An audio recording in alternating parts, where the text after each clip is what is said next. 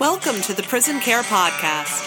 I'm Sabrina Justison, founder of prisoncare.org, equipping compassionate people to support the often invisible people groups who make up a prison neighborhood the inmate residents, correctional officers, staff, administration, and the families of all these folks. Join me for this week's episode and be encouraged to think, care, and respond as we explore the challenges facing prison neighborhoods everywhere. Let's support positive prison culture from the outside because everyone on the inside matters.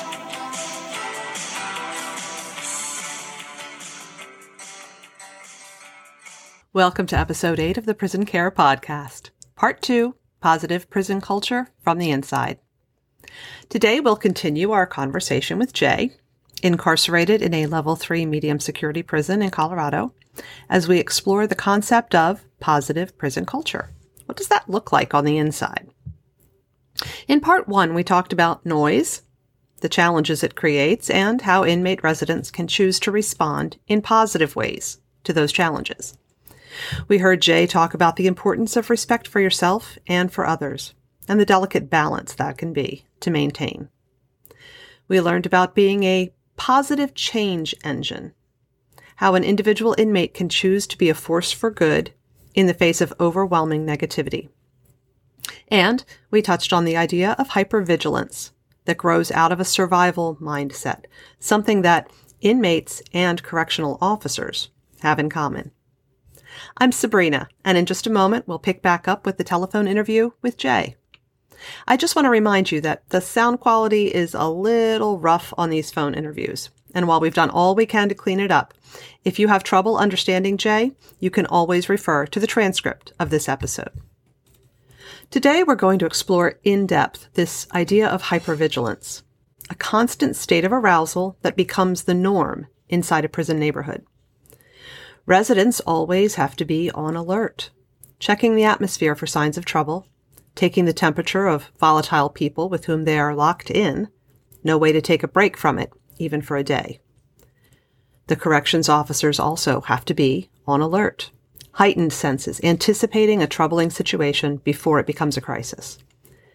And while COs get to go home at the end of their shift and get a break from the strain, their shifts are too long. their time at home is too brief, and they often arrive back at work the next day without having had the chance to effectively decompress and refill their tanks. So let's return to our conversation with Jay now, picking up where we left off on the ideas of communication, relational, and social skills. These are things that are necessary tools for positive prison culture creation, but they're tools that most residents don't have in their toolbox. Communication skills, relationship skills, a lot of people have not had them in the first place. Even those who maybe did have them growing up probably lost them for a significant chunk of time um, during the series of events that led up to their being incarcerated and then in the time since they've been down. How does that? Yeah, gee, I can relate to that. yeah, give give people a little snippet of why that resonates with you.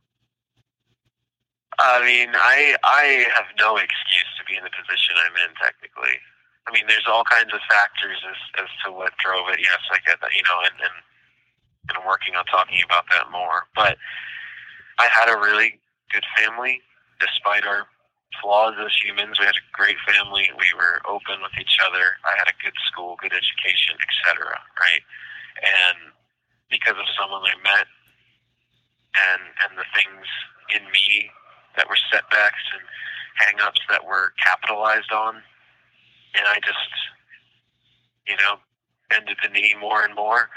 Uh, I lost touch with everything I grew up with, and it is astounding how possible that is. You know, you think mm-hmm. these things are ingrained in you so deeply, and they are. It's not that they never were. It it's that they can be replaced. They can be washed out, and new paths can be dug mm-hmm. so much more easily than we think mm. if we think we're being offered something we want from someone, mm. especially someone we think has good interests in mind for us. You know, someone we think is looking out for us it will change.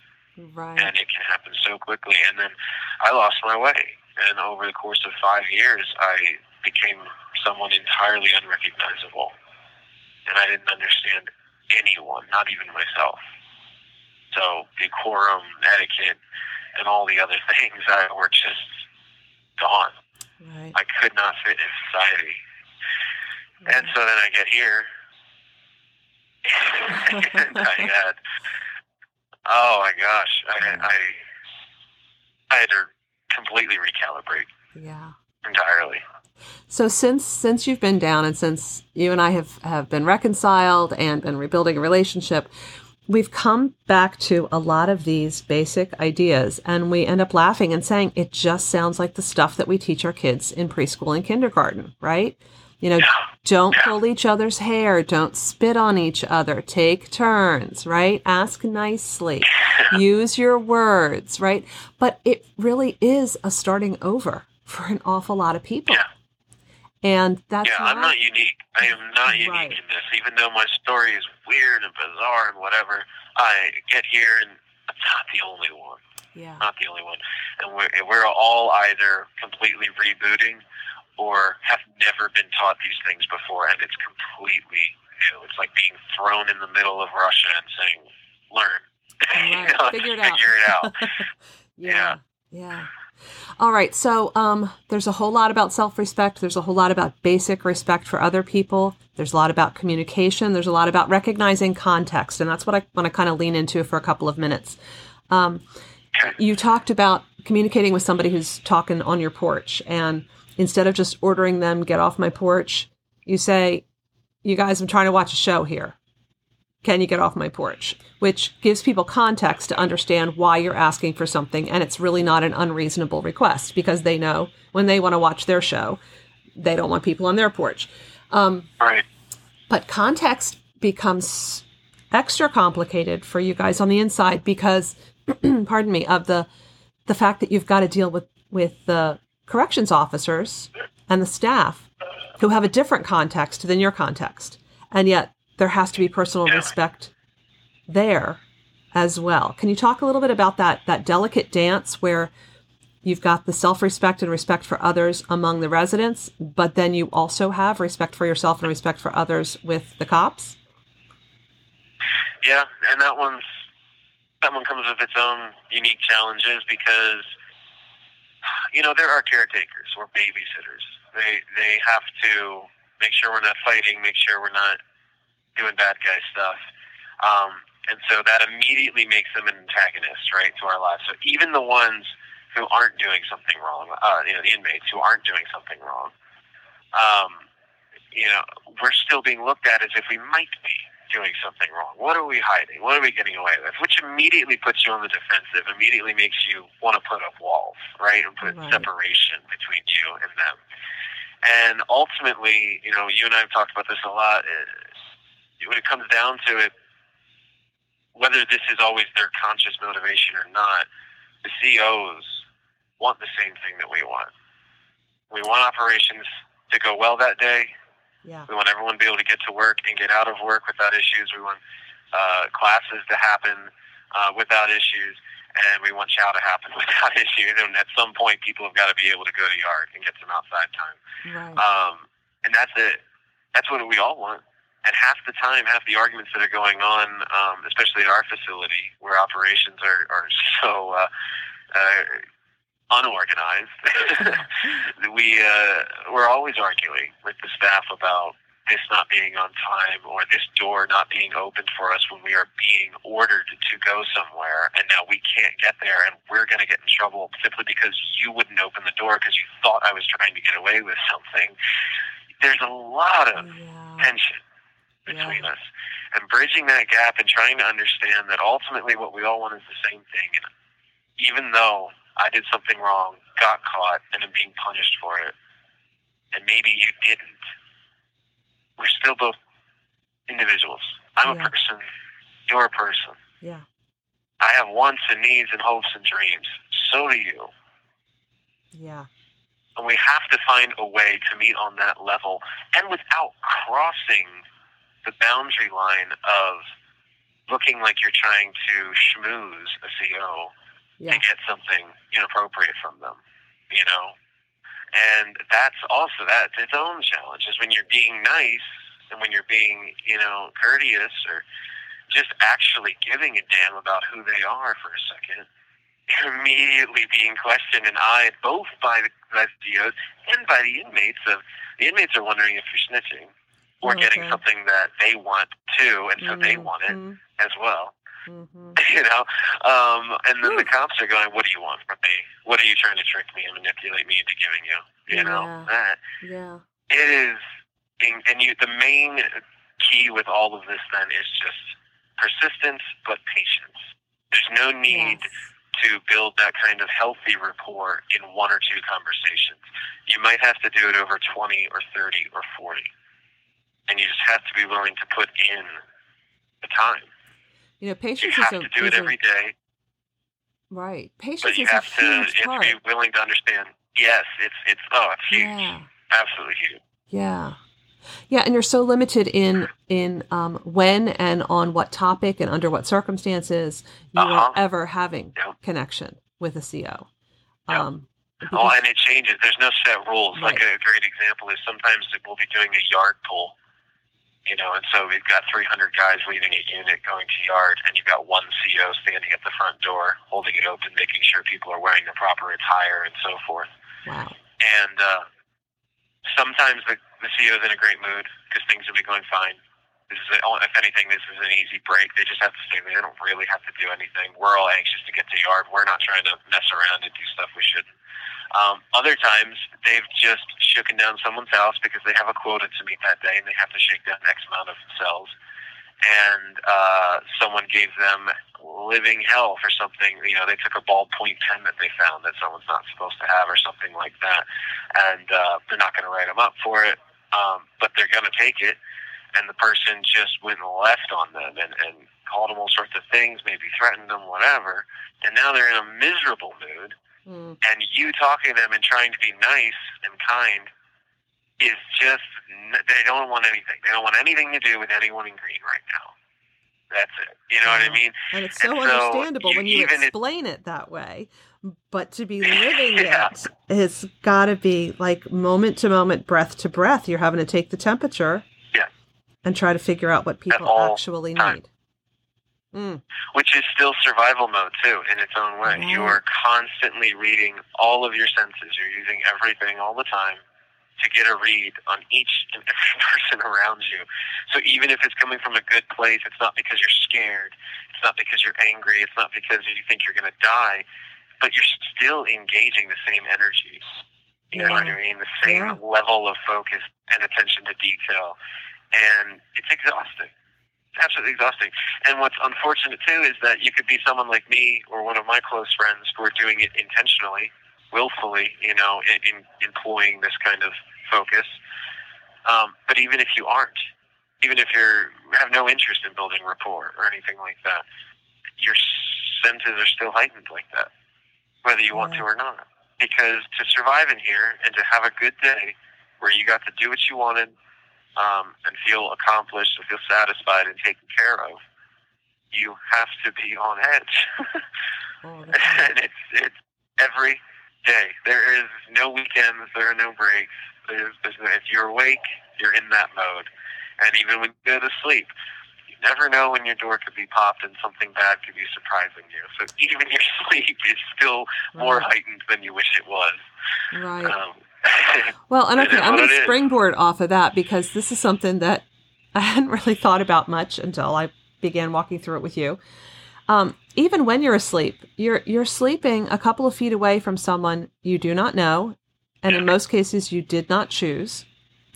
This is not a roommate that you no. have known for years and decided, hey, let's get our first apartment together. It's not even a college roommate where you can contact housing and say, yeah, you know, this isn't really working out great. I want to make a change.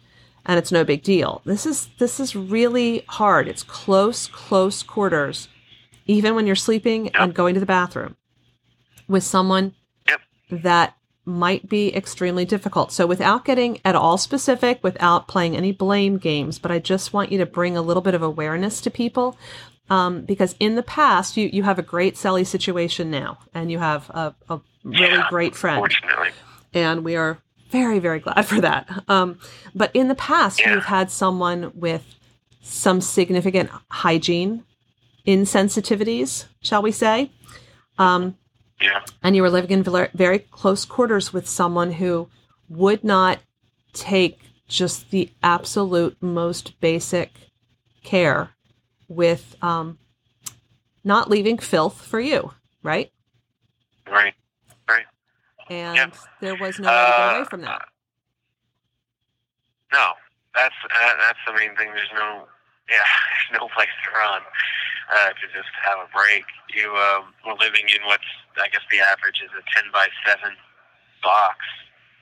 There's a toilet in one corner with a sink next to it, and there's bunk beds on the other side, and and a little metal desk that sticks out of the wall. You know, and it's tiny, it's cramped, and even people like me and my current celly who try and live minimalistically, you know, and just have only what we need.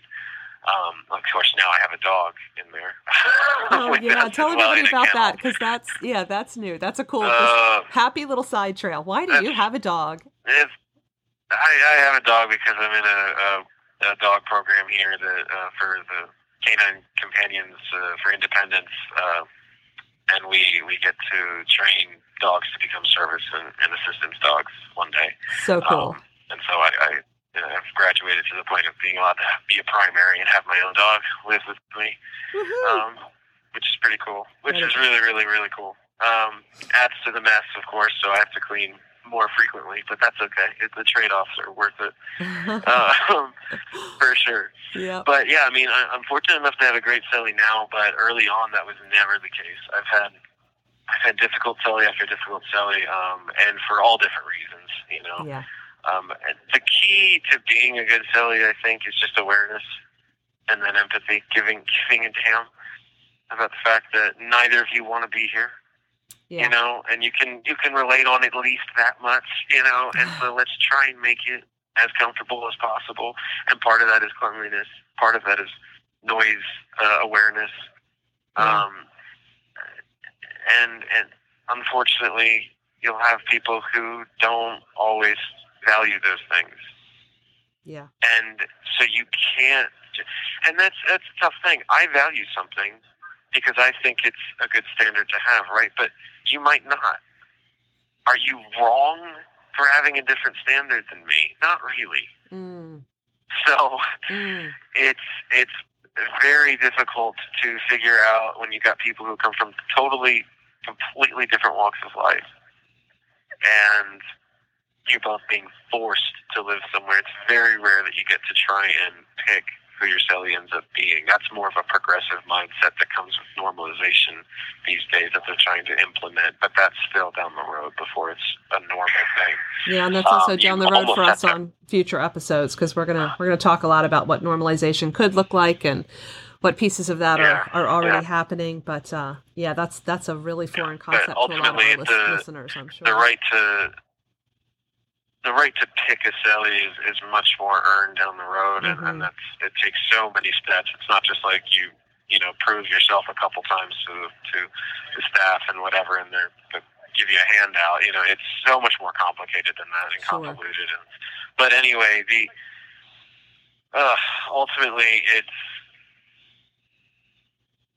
your your mindset every day with a celly is is trying to figure out how can we come to a compromise where we both win something, you know, Mm.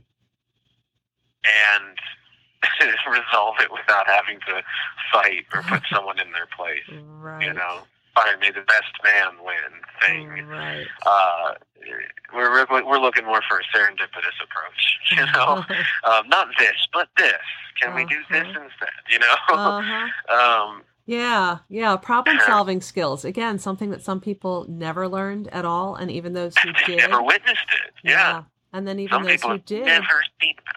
it's not happening where you are now. So even if you grew up with it, maybe Right. it's long ago and far away, and it requires a ton of intention to try to do that. So someone said to me once, someone on the inside said, um, it takes all I got every day. And that that phrase has just really stuck with me because everybody has seasons of life where that's what it feels like. Really hard, long stretch. I'm not talking about just a hard day at work. I'm talking about like like you know, walking a loved one through a end of life disease, you know, uh, walking with my sister through the end of pancreatic cancer. Like that that was just a Right. it never ever let up even for a moment. But those seasons come to an end and when when people are incarcerated that season is only going to come to an end with the end of your incarceration. Because the way prisons work now, at least in the US for the most part, um, this hypervigilance way of living is just necessary. It's necessary for the staff for every hour that they are inside. They at least get to leave and go home, but in most cases, they're not spending nearly enough time at home to refuel before they come back in. Um, and then for the residents, it's just 24 7, day after day, year after year. So I think it's it's very important that we on the outside, if we're going to be compassionate people and we're going to find ways to support the people on the inside, we need to understand the relentless nature of that hypervigilance um, because that will take all you got every single day when you're having to live, like you said, using all of your senses all the time to evaluate the- situation and the people around you and to figure out how to make things as positive as they can be in that moment to create a win-win. I love that win-win phrase because things are set up as win-lose automatically, right? That's that's how we do as Right. And that's when the automated voice we have nicknamed Cassandra came on the line to interrupt our chat again. So we'll end this episode on that final thought. Things are automatically set up as win lose for humans, but we can choose to seek win win solutions, whether we're inside a prison or outside the fence. And next week, we'll explore more on this topic. We'll also talk about sharing nicely, confusion everywhere, the common goals residents and staff can work toward, and ways we can support their efforts from the outside. Remember, the overall goal of this podcast is to encourage listeners to think, to care, and to respond in compassionate ways that can have a positive impact on the overwhelmingly negative culture inside a prison's walls. Would you like to become a supporter of positive prison culture inside a prison facility that you have adopted? You can do it, you know? You really can. We break down the steps for you at prisoncare.org. Visit the website. Download free PDF curriculum to help you get started. And then share your stories with us as things begin to happen. And here's something that a lot of you have been asking about. If you like the idea of prison care, about all of us on the outside taking responsibility for reducing the toxicity of the culture behind a prison's walls in order to improve the quality of life for everyone on the inside, the prisoners and the prison staff alike, well, you can now make a financial donation.